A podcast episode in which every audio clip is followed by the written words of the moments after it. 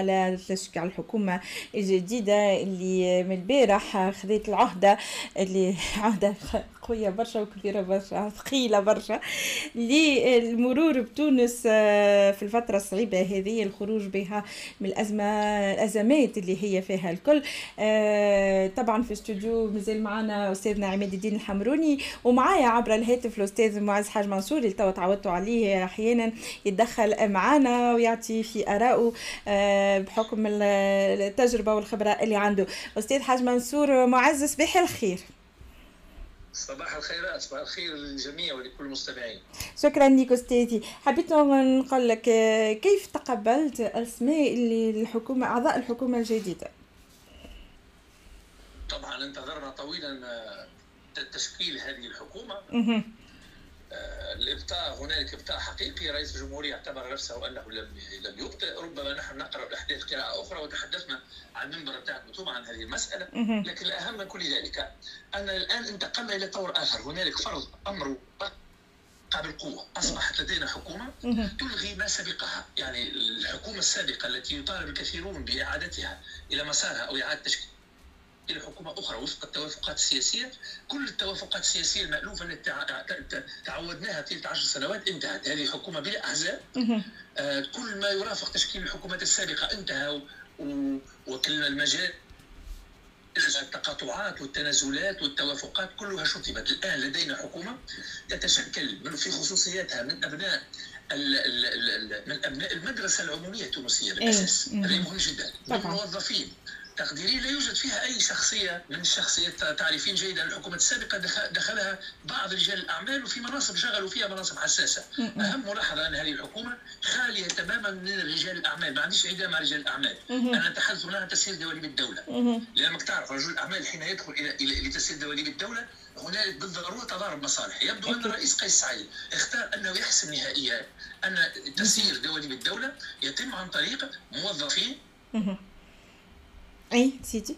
عموميين بالأساس وهم في أغلب هذه الملاحظة الأساسية. الملاحظة الثانية أن الخطاب الذي ألقتها المكلفة بتشكيل الحكومة الآن رئيس رئيس الحكومة لا ندري هل سنستمر في توصيفها باعتبارها رئيسة حكومة أو باعتبارها رئيسة وزراء لأن الأقرب في الاصطلاح القانوني الآن أن الرئيس قيس سعيد يعود بنا إلى النظام الرئاسي في الإجراءات والتدابير الاستثنائية. هنالك تدابير استثنائية تحملنا إلى إلغاء مجلس النواب وإلى إلغاء دور الأحزاب في تشكيل الحكومة وفي تزكيتها. الذي يزكي الآن ويمنح الشرعية هو قرارات التدابير الاستثنائية لقيس سعيد وقيس سعيد هو الذي يمنح الشرعية وهو الذي تؤدى أمامه اليمين الدستورية. هذه الأسئلة بطبيعة الحال تحمل ماذا؟ أن قيس سعيد بالمنطق السياسي حقق انتصار ساحق على كل خصومه السياسيين رغم كل المظاهرات ورغم المعارضات ورغم التنديد ورغم الضغوط الخارجية يبدو أن الرئيس قيس سعيد يسير بسرعة إلى فرض أمر واقع جديد الحقيقة التي ننتهي إليها هو وضع سيوم الأحزاب أن الأحزاب السياسيه أو الطبقة السياسية التي حكمت أو التي عارضت طيلة عشر سنوات هزمت في مواجهة قيس سعيد الذي يمسك الآن بكل دولة هذا بطبيعة الحال يخلق تحدي لأنه بدءا بعد شهر وشهرين ستلقى المسؤولية كلها على عاتق رئيس الدولة. طبعا. وليس على عاتق رئيس الوزراء أو رئيس الحكومة لأن هؤلاء سينفذون السياسات العامة لقيس سعيد. قلنا في الحصص السابقة التي دخلنا معك أختي الكريمة أن قيس سعيد يحمل مشروعا اقتصاديا وهذا المهم. يبدو أن تحديات جسيمة جدا لأنه سيجد عراقيل خارجية من قوى خارجية قوات خارجية وسيجد معارضة سياسية. ستحاول أن تبذل كل الجهد للتصدي لأي إجراءات يحققها قيس سعيد أو يريد تحقيقها. donc عنده في المستوى السياسي تحديات جسيمة جدا بين معارضي الداخل ومعارضي الخارج وقوى الضغط الخارجية ثانيا أنا نحب نلفت الانتباه إلى أن إلى ما يقال حول حول ما يحدث في تونس. لاحظي أن الطبقة السياسية في فرنسا تحركت جميعا يوم أمس خرجوا بيان. طالما جزء من مثقفي فرنسا الطبقه السياسيه صدروا بيان. ينددون فيه بالنزاعات الدكتاتورية لقيس سعيد. هذا يأتي في سياق الضغط على الحكومة الفرنسية للتوجه إلى التدخل في تونس. في المقابل نلقاه خطاب للرئيس الجزائري عبد المجيد تبون قدم خطاب خصص جزء هام منه للحديث عن المسألة التونسية. وأكد أن الجزائر ستساند تونس وهذا مهم. علاش مهم؟ طبعا. لأنه في نطاق الضغط والضغط المضاد يبدو أن هناك قوى أخرى لم تتكلم بعد وهي خاصة الإدارة الأمريكية والاتحاد الأوروبي والقوى الإقليمية في الشرق الأوسط. يعني الوضع في تونس ماهوش وضع داخلي فقط. هنالك صراع خارجي للسيطرة على هذه الدولة المفلسة الآن والدولة الفاشلة سياسيا. لا ندري هل سيستطيع قيس سعيد أن يتجاوز تحديات المرحلة مسألة صعبة جدا. أنا في الحقيقة حين ننظر للحكومة أختي الكريمة الجميع يقر أن ما فماش أسماء de qualité أسماء وازنة أنا ماني مانيش ضد الأسماء الشابة. بطبيعة النجم الشباب يقدم لنا أكثر من الأسماء الوازنة. نحن عندنا أسماء وازنة. حكمت من 2010 و2011 إلى اليوم أدت بالبلد إلى الإفلاس لكن نسأل هنالك نقد يوجه الآن ما زال في الكواليس يوجه إلى اختيارات قيس سعيد. الاختيارات التي أجراها قيس سعيد. في مستوى الأسماء هل شابتها أخطاء؟ أنا اكد لك فما أخطاء. ماناش نأخذ في الرئيس لمجرد نقده لا. يبدو أن هنالك أخطاء في الاختيار. في اختيار بعض الأسماء. متى سنتاكد من هذا؟ حين تتقدم الوزراء هذوما في العمل يتقدموا. مفخخه جميع الوزارات مفخخه شكون مفخم الوزارات في تونس تلك عشر سنوات كل حزب نصب الجماعة الموالين ليه في الإدارات الحساسة في الدولة. مش يبقى كل وزير في الإدارات الحساسة شخصيات منتمية حزبية. كيف سيتعاطى معها؟ ما مشكل هذا المشاكل. يعني هنالك أزمة الآن ستدور حرب في الإدارة في مسألة الإعفاءات والتعيينات. حرب حقيقية. لكن هل أولئك الذين طبعا الأحزاب في أغلبها انتمت الاحزاب في شكل انتهازية ووصولية. نأكد لك هذا. أكثر من 99% من من من من رجالات الإدارة في تونس. يعني المدراء العامين المديرين العامين في الإدارات الحساسة في التجارة في الصناعة في الطاقة في الداخلية في المالية. كثير منهم انتمى سياسيا لأحزاب باش يحمي روحه. هذوما برشا منهم مش يقبلوا الفيس سيتبدلوا لكن الوزراء اللي جاوا جدد هذوما. أنا ما نعيبه على قيس سعيد. أنه اختار بعض الوزراء في غير اختصاصهم وهذا اللي صار قبل في عهد الترويكا وعهد التوافقات. كي تجيب شخص اي معناها كيف تجيب كيف تجيب شخص غير ملم بوزارة التجارة مثلا ولا بالصناعة ولا بس يسير هذه الوزاره مش يسيرها برجالتها القديمة هما أسباب الفشل هم المسيرون القدامى. يعني أزل أزمة حقيقية تنتظر قيس سعيد في التأسيس فضلا عن الاختيارات الاقتصادية الكبرى. يا أخي قيس سعيد وين مش يمشي؟ بدلو هذا السؤال. نحن نسأله هذا السؤال إلى أين يسير قيس سعيد بالدولة؟ وين ماشي هل سيسير الدولة الليبرالية منفتحة جدا على نظام العولمة والنيو ليبرالية أم سيسير الدولة الراعية اللي تشتغل بالتعليم وبالصحة وبال العليا للدولة؟ لم يحدد الآن في الخطاب بتاعه الخيارات الاقتصادية. وهذا ما نعيبه كذلك على السيد قيس سعيد. السياسات الاقتصادية الكبرى واضح لنا والماشي هل كيف ستتعامل مع البنوك المقرضة مع البنك الدولي أو مع صندوق النقد الدولي؟ كيف ستتعامل معه كيف ستتعامل مع الديون المثقلة على على الشعب التونسي؟ كان رئيس الجمهورية أن يقدم إشارة إلى المساله الاقتصاديه من سيسدد هذه الديون؟ من سي... وكيف يمكن التدقيق في هذه الديون؟ أشار الرئيس فقط وأشارت زاد رئيس الحكومة إلى أن الشعار الأساسي في المرحلة المقبلة هو مكافحة الفساد. سوف ننتظر كيف سيكافح الرئيس قيس سعيد الفساد. هو البارحة جاهر بكلمة قال كلمة مهمة ياسر قال سأقوم بتطهير القضاء هذه رسالة موجهة إلى القضاة في تونس. موجهة إلى تشكيل القائمة الآن. البنية البنية القضاء في تونس قائمة على مجلس أعلى للقضاء. فيه أطراف متعددة وفيه انتماءات سياسية. أختي الكريمة فما ناس في في المجلس الأعلى للقضاء تنتمي إلى أحزاب سياسية. فيما يشبه مجلس شفت اللي كان صاير في مجلس النواب يشبه كثيرا ما يقع داخل مجلس القضاء اللي يحكموا في القضاة. donc قيس سعيد كيف سيتعاطى مع مكافحة الفساد والقضاء مش معاه. donc قادم الأيام سيقوم بإعفاءات داخل الجهاز القضائي وهو أشار إلى هذا. ثم بعدها مباشرة سيحيل بعض رجال الأعمال المتورطين في قضايا الفساد الكبرى. لكن هذا لا يكفي لأن الفساد ماهوش بضعه رجال اعمال هنالك système كامل قائم منذ دولة الاستقلال يقوم على تقديم تشريعات آه، قانونية تسمح لأقلية بنهب ثروات الشعب التونسي واحتكارها. هذا هو. الازمات في الحقيقة ونحن بطبيعة الحال أعتبر أن مررنا إلى مرحلة أفضل مما كنا عليها على الأقل هنالك دولة متماسكة الآن وهنالك سلطة ممركزة. ما سلطه مجزأة؟ أصبحت السلطة ممركزة. نجم نحمل المسؤولية لشخص واحد أو لحكومة واحدة ونتابعوها ولكن في المقابل نحن ماذابينا انه الرئيس قيس سعيد يشتغل كذلك على باب الحريات ويقدم ضمانات حقيقية في هذا. هذا هو. أستاذ حاج معز حاج منصور. أستاذنا عماد الدين الحمروني. أستاذ حاج منصور يقول لك توا عندنا شنو هي ال choix économique؟ ال modèle économique اللي يلزموا يختاروا السيد قيس سعيد. باش نمشيو للل libéral ولا باش نمشيو للدولة الراعية اللي هي عندها كل شيء. وإلا اون مراوحة يعني ما بين هذا وذاك. وشنو هي الاختيارات اللي موجودة قدامه؟ يظهر ما فيش برشا اختيارات أنا حسب نعم. مرة. نعم. أولا أولا تحية للأستاذ معز. في صباح الخيرات. شكرا على هذا. شكرا. الله, الله يخليك. آه الذي يهم وما ختم به كلامه عندما قال نحن في حالة أفضل بوجود مركزية حكم وبوجود تجانس ما بين قصر الرئاسة وقصر القصب. هذا مهم جدا في هذه اللحظة. لكن أذكر بأننا نعيش تحولات إقليمية وعالمية كبرى وهذا ميزة ما فعله قيس سعيد في هذا التوقيت.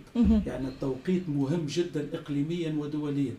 أذكر أن هناك مراجعات داخل الولايات المتحدة الأمريكية هناك حركة ترامبية. الحركة الترامبية ما زالت موجودة في الولايات المتحدة الأمريكية وهي قائمة على أنقاض النيوليبرالية.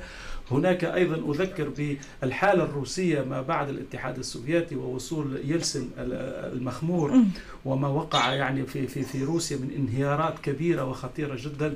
ثم جاء بوتين وأعاد يعني مركزية الدولة وأعاد هيبة الدولة مع التذكير أن ال PIB بتاع إسبانيا يوازي ال PIB بتاع روسيا. يعني بالمعنى الاقتصادي روسيا ضعيفة لكن بالمعنى الاستراتيجي والعسكري وبالنظرة الاستراتيجية روسيا قوية. قوية. فالمعنى كلامي لماذا أعطي هذه الأمثلة الكبيرة؟ لأقول بأن نحن في مرحلة تاريخية إيجابية لتونس. إذا فهمنا الفواصل يعني فهمنا نستغلوه. أحسنت هي القراءة. المشكلة أنه الفاعل السياسي التونسي مرتبط بالفاعل السياسي الفرنسي والفاعل السياسي الفرنسي بهيم حمار. توا لا لا بهيم بهيم بالحق لا بهيم بالمعنى السياسي أتكلم مع كل احترام إيش معناها بهيم؟ لأنه تضرب في يعني في الباسيفيك وهو باش تضرب في شرق المتوسط عن طريق تركيا، اليوم تركيا بالمعنى الجيوسياسي هي أقوى من فرنسا. فبالتالي بالتالي يعني القراءة السياسية للفاعل السياسي التونسي لم تكن قراءة استراتيجية لا يوجد القراءة الاستراتيجية. هناك القراءة الفئوية. أكاد أقول الطائفية ليس بالمعنى الديني ولكن بالمعنى الإيديولوجي. يعني التوانسة يعني الطبقة السياسية التونسية تعيش وكأنها ما زالت في السبعينات والثمانينات بين خوانجية وشيوعية وطد وقوميين وبعثيين. ما زلنا في تلك قلت لك المرحلة ماتت فاتت مشات. فإحنا اليوم مع قيس سعيد قيس سعيد سي رجل سياسي جديد من طور جديد يعني بنكهة جديدة. أنا أقول دائما أن قيس سعيد هو مزج ما بين شخصيتين.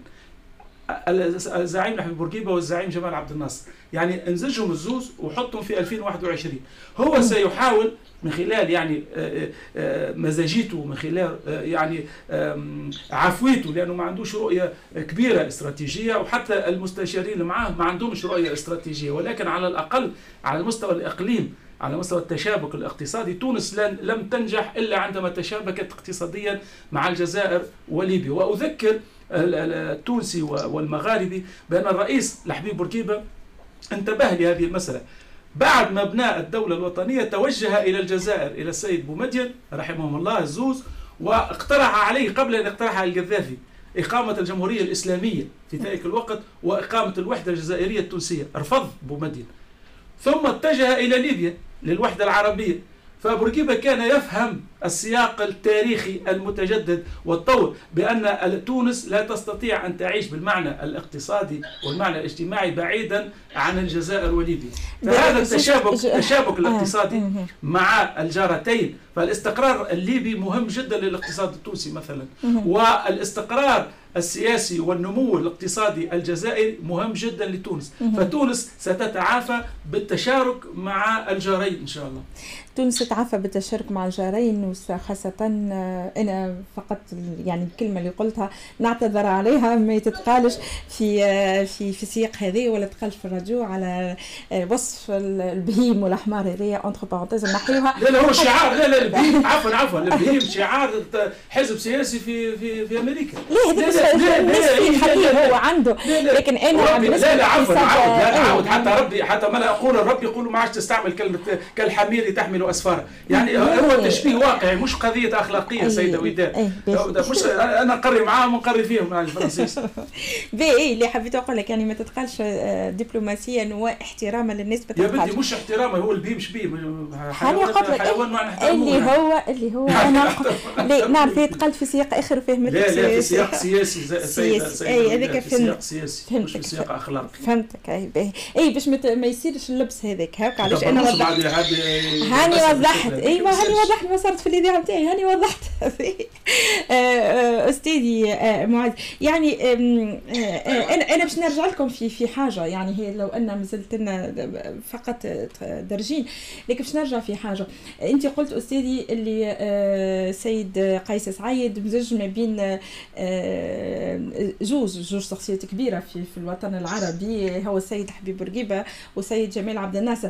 أنا نرى اللي خذا منهم الزوز خسارة ما خذاش الحكمة وما خذاش الحنكة نتاعهم الزوز آه، ما خذاش البعد النظر نتاعهم. الزوز مش نفس التجربة. أي أكيد أكيد ماهيش نفس التجربة. لكن في حاجة في حاجة قيس سعيد اللي كلنا نجموا عليها وما نجموش نحيوها له اللي هي حبه للوطن. حبه لتونس قبل كل شيء ولا ولا تعنيه آه، حسابات سياسية ولا حسابات حزبية. alors que les deux autres exemples عندهم حسابات سياسية وحسابات حزبية. لا قيس سعيد عنده حسابات سياسية. لا نحن انتماءات حزبية حبيت نقول. الانتماء الأولاني والظاهر واللي شفناه كلها هي مصلحة تونس قبل كل شيء وخاصة كيف فما هنا شفناه من الضغوط ووخر tant qu'il faut باش يخرج الحكومة اللي خرجها هذيا وما وما استسلمش للضغوط هذه يعني هذه النقطه تحتسب له ليست عليه. لو أنه نحن في ظرف صعيب برشا وحبيناه الناس الكل يتسرع فيها خاطر ما نجموش نقعدوا في حكومة من 25 جويلية توا من غير حكومة. لكن هنا قعدنا. هنا قعدنا وليسونسيال اللي هي خرجت حكومه هذه. فقط آه كيف ما قال السيد معز حاج منصور حكومه كفاءات كفاءات آه لكن ماهيش كفاءات سياسية. بلوتو كفاءات وموظفين وجايين من آه أولاد المدرسة العمومية التونسية. وهذه حاجة مهمة جدا اللي نحن نعاودوا نبعثوا الأمل للأجيال القادمة والأجيال المقبلة. راو كي كنا قبل نقراو معناها اقرا باش توصل تحقق الأحلام اللي تحب عليها. هذه هي. هي توا هذا يرجع. مش توا في تونس وليت أقرأ باش تخرج لبرا.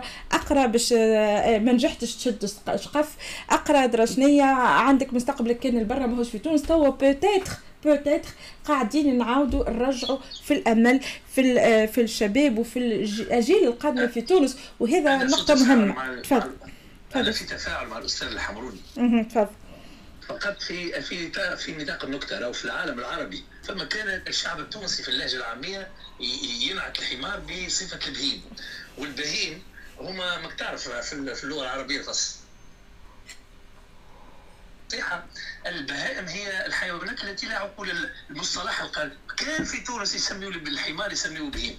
بقى هذا في نطاق التفاعل فقط أنا أريد أن أشير. وتماما في التحليل الذي يخص التحليل السياسي على المستوى الدولي مع الأستاذ الحمروني نلفت الانتباه إلى مسائل ضرورية. الإيديولوجيات قد ماتت في تونس. أنا كتبت فيها أرتيكل في 2011 أعلنت فيه موت الإيديولوجيات في تونس. صحيح ما أشار إليه الحمروني أن الطبقة السياسية التي حكمت من 2010 إلى 2021 كانت تستلهم وجودها من ذلك الصراع التاريخي التقليدي القديم بين الإيديولوجيات القومية واليسارية والإسلامية. لكن في الحقيقة هذه الإبجات انتهت حتى في مستوى العالم العربي. انتهت إلى فشل حقيقي. الآن نعيش فرض بعض الإيديولوجيات التقليدية في انتظار نشأة عصبيات أو أفكار جديدة أخرى ناشئة. أنا متفق كذلك أن آه، قيس سعيد فيه كل هذه الايديولوجيات فيه البعد القومي والبعد الديني والبعد اليساري هو وين هزم حركة النهضة؟ هذا رمزيا ودلاليا هزمها حين ذهب ما عندوش مشكل مع الدين ذهب ويصلي ويمشي للجامع ويدخل. donc حركة النهضة أو حتى راشد الغنوشي ورموز حركة النهضة. وجدوا صعوبة في مواجهة قيس سعيد الفرد اللي ما عندوش حزب لأنه لا عداء له مع المقدس. مشكلة اليسار التونسي في تونس تلك أكثر من خمسين عام هو أنه لم يحسن التعاطي مع المسألة الدينية والمسألة المقدسة. الذي هل سر نتحدث عن قيس سعيد الآن؟ اسمه بصدد التأليج سيتعرض إلى نقد لاذع جدا من كلمة التونسيين بينهم أنا في صورة ما إذا أخطأ وأمس حين أخطأ في اختيار بعض الشخصيات وجهنا إليه لوم في هذا التقدير. وما زلنا سنوجه إليه نقد لأن نعتبر أن رجل السياسة وصاحب السلطة. ينجم يوريه وجهه ليس من يمدحه.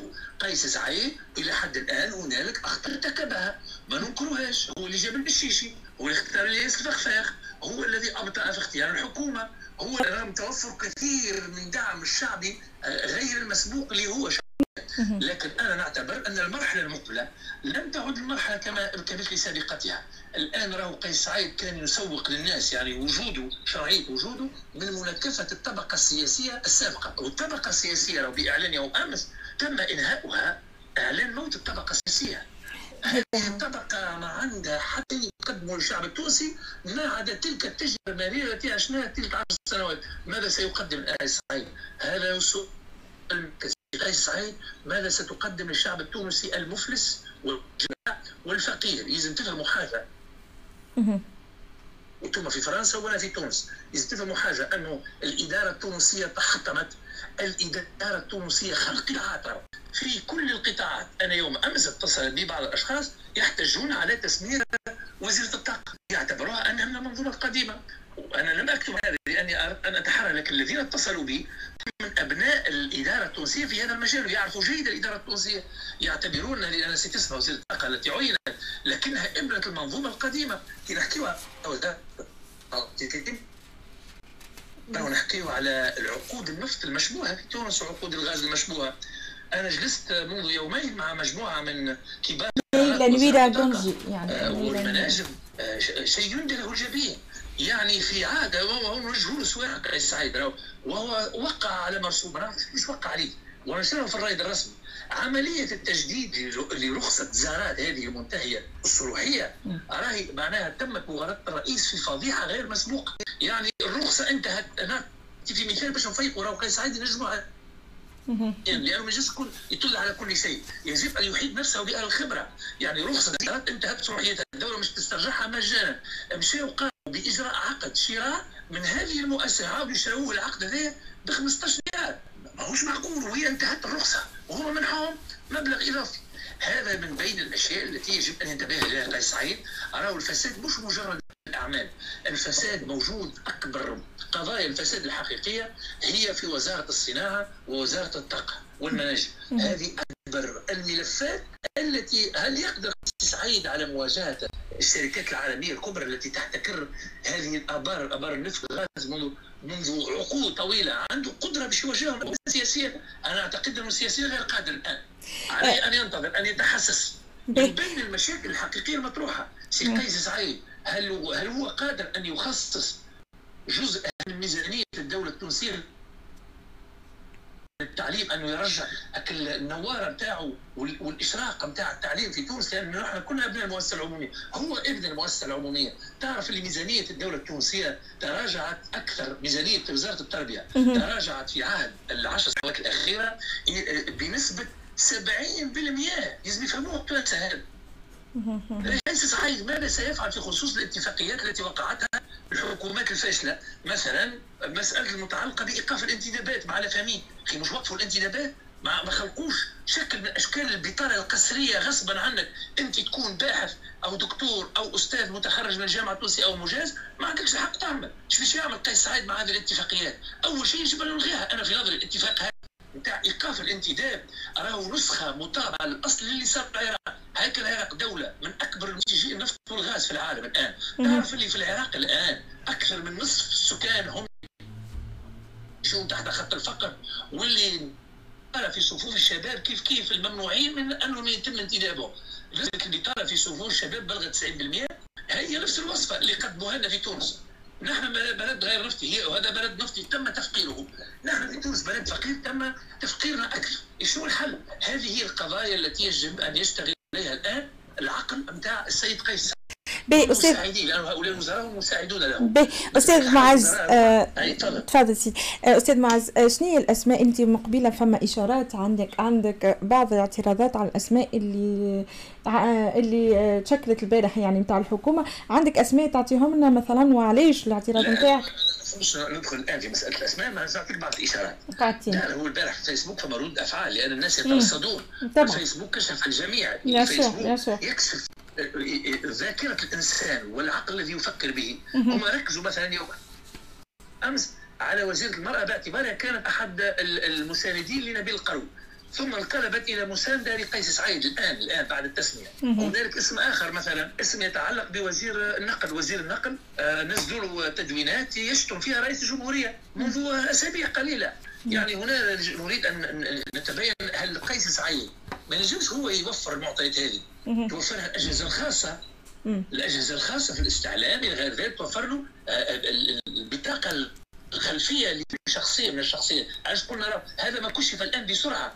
خفي قد يكون أكبر. نحن ما نسبي ضد اتهام أشخاص لكن ما تعرف. العمل السياسي فيه الكثير من الانتهازيين والوصوليين والمتسلقين. نحن نبهنا فقط إلى أن الشعب التونسي دائما هؤلاء الذين يبدلون جلودهم اللي يبدل في جلده كل مرة راهم كرهناهم ما عادش نحبوهم ما عادش نحبوا نشوفوهم هذا هو لأن التوانسه تعودوا انه السيد هذا اليوم في حزب. وغدا في حزب. في حزب. واليوم في منصب وغدوه في منصب موجودين في كل الأحزاب. حركه انت لاحظي بعد سقوط حركه النهضه فما على الأقل خمسة ستة من اللي نعرفهم كانوا من كبار المتسلقين لرجل عنوشي صاروا ينقذوا فيه بشدة ما كانوش ينقذوا فيه عبد اللطيف المكي لأنه كان نقز من قبل. لكن هناك أشخاص آخرين نقزوا قفزوا من المركب. نحن نطلب من قيس سعيد. راهي السياسة وهو أشار إلى هذا في هذه الخطابات السياسة في تونس باش دمروها في 10 سنوات. أنهم نزعوا عنها جبة الأخلاق. ما فيهاش أخلاق السياسة في تونس. هو أراد الشعب التونسي علاش اختار قيس سعيد؟ اختار قيس سعيد في جزء في جانب منه هو الجانب القيمي والأخلاقي. donc سي قيس سعيد يجب ان تجيب لي أنت وزير. كان بالأمس يعني في شخص هو أحد رموز الفساد والمافيا السياسية في تونس. ويساندوا بدوينات طويلة راهو. إيه. كيفاش نعملوا؟ ما هو هذا من بين الأخطاء. هذا كشف إلى حد الآن. وأنا أضفت لك اسم آخر نسيته. بتاع وزير الطاقة. الكثير من الخبراء يعتبرونها جزءا من المنظومة القديمة يعني لن يتبدل شيء إذا مسكت هي بهذه الوزارة. آه، سيدة وزيرة الطاقة هي سيدة نائلة نويرة الجورجي آه، به لل لل لل في أشياء أخبار الدقيقة آه، للحديث بقية وما زلنا نحن توا عندنا presque fin ال matinale التونسي نتاعنا. ما زلنا باش نتقاساو الحكومة هذه وعملها خاصة فما تحديات اقتصادية كبيرة برشا للحكومة هذه ويلزمها تعطينا rapidement un plan un plan de marche في الحقيقة يعني الملاحظات اللي جابها الأستاذ معز ملاحظات في مكانها فما أكثر من نظير حوله بعض الكثير من الملاحظات. لكن المهم هو الانتقال للمرحلة الجديدة المهم هذا. يعني الآن كما تفضل الأستاذ معز آه، رئيس قيس سعيد وحكومة السيدة نجلة بودن أمام مصيرها. يعني عندها تقريبا ثلاثة شهور. يا إما تنجح يا إما تفشل يا إما تعمل يعني إما أن ننجح و4 جانفي آه، نحيي ثورة كبيرة في ذكرها العظيمة أو نعاود مرة أخرى والشعب التونسي مستمر في حركته التصحيحية. هذا المهم. لازم نفهموا أنه الشعب التونسي متواصل في حركته التصحيحية. يقظ يقظ وهذا هو يجب يقعد on a 100 jours 100 jours ok on pourrait attendre لكن des يجب آليات وفعاليات يعني يعطيونا هكا إشارات باهية باش نجموا نقعدوا نستناو شكرا لكم الزوز سيدي معز حاج منصور على هالتدخل استاذنا عماد الدين الحمروري على التنقل ميرسي نزار ميرسي قبيله زاد دخل معنا منتصر سيسي ميرسي للناس الكل اللي عدوا آه اليوم ال matinale التونسي واللي يعديوا ديما ال matinale التونسي. نقول لكم اقعدوا ديما على راديو أولادنا point com وإلى اللقاء إن شاء الله غدوة كالعادة مثل مع وداد في matinale التونسي. إلى اللقاء. عيشوا معنا الصبحية في ماتينال تونس فرنسا. بلاتو 100% تونسي على راديو أولادنا. Paris info كل يوم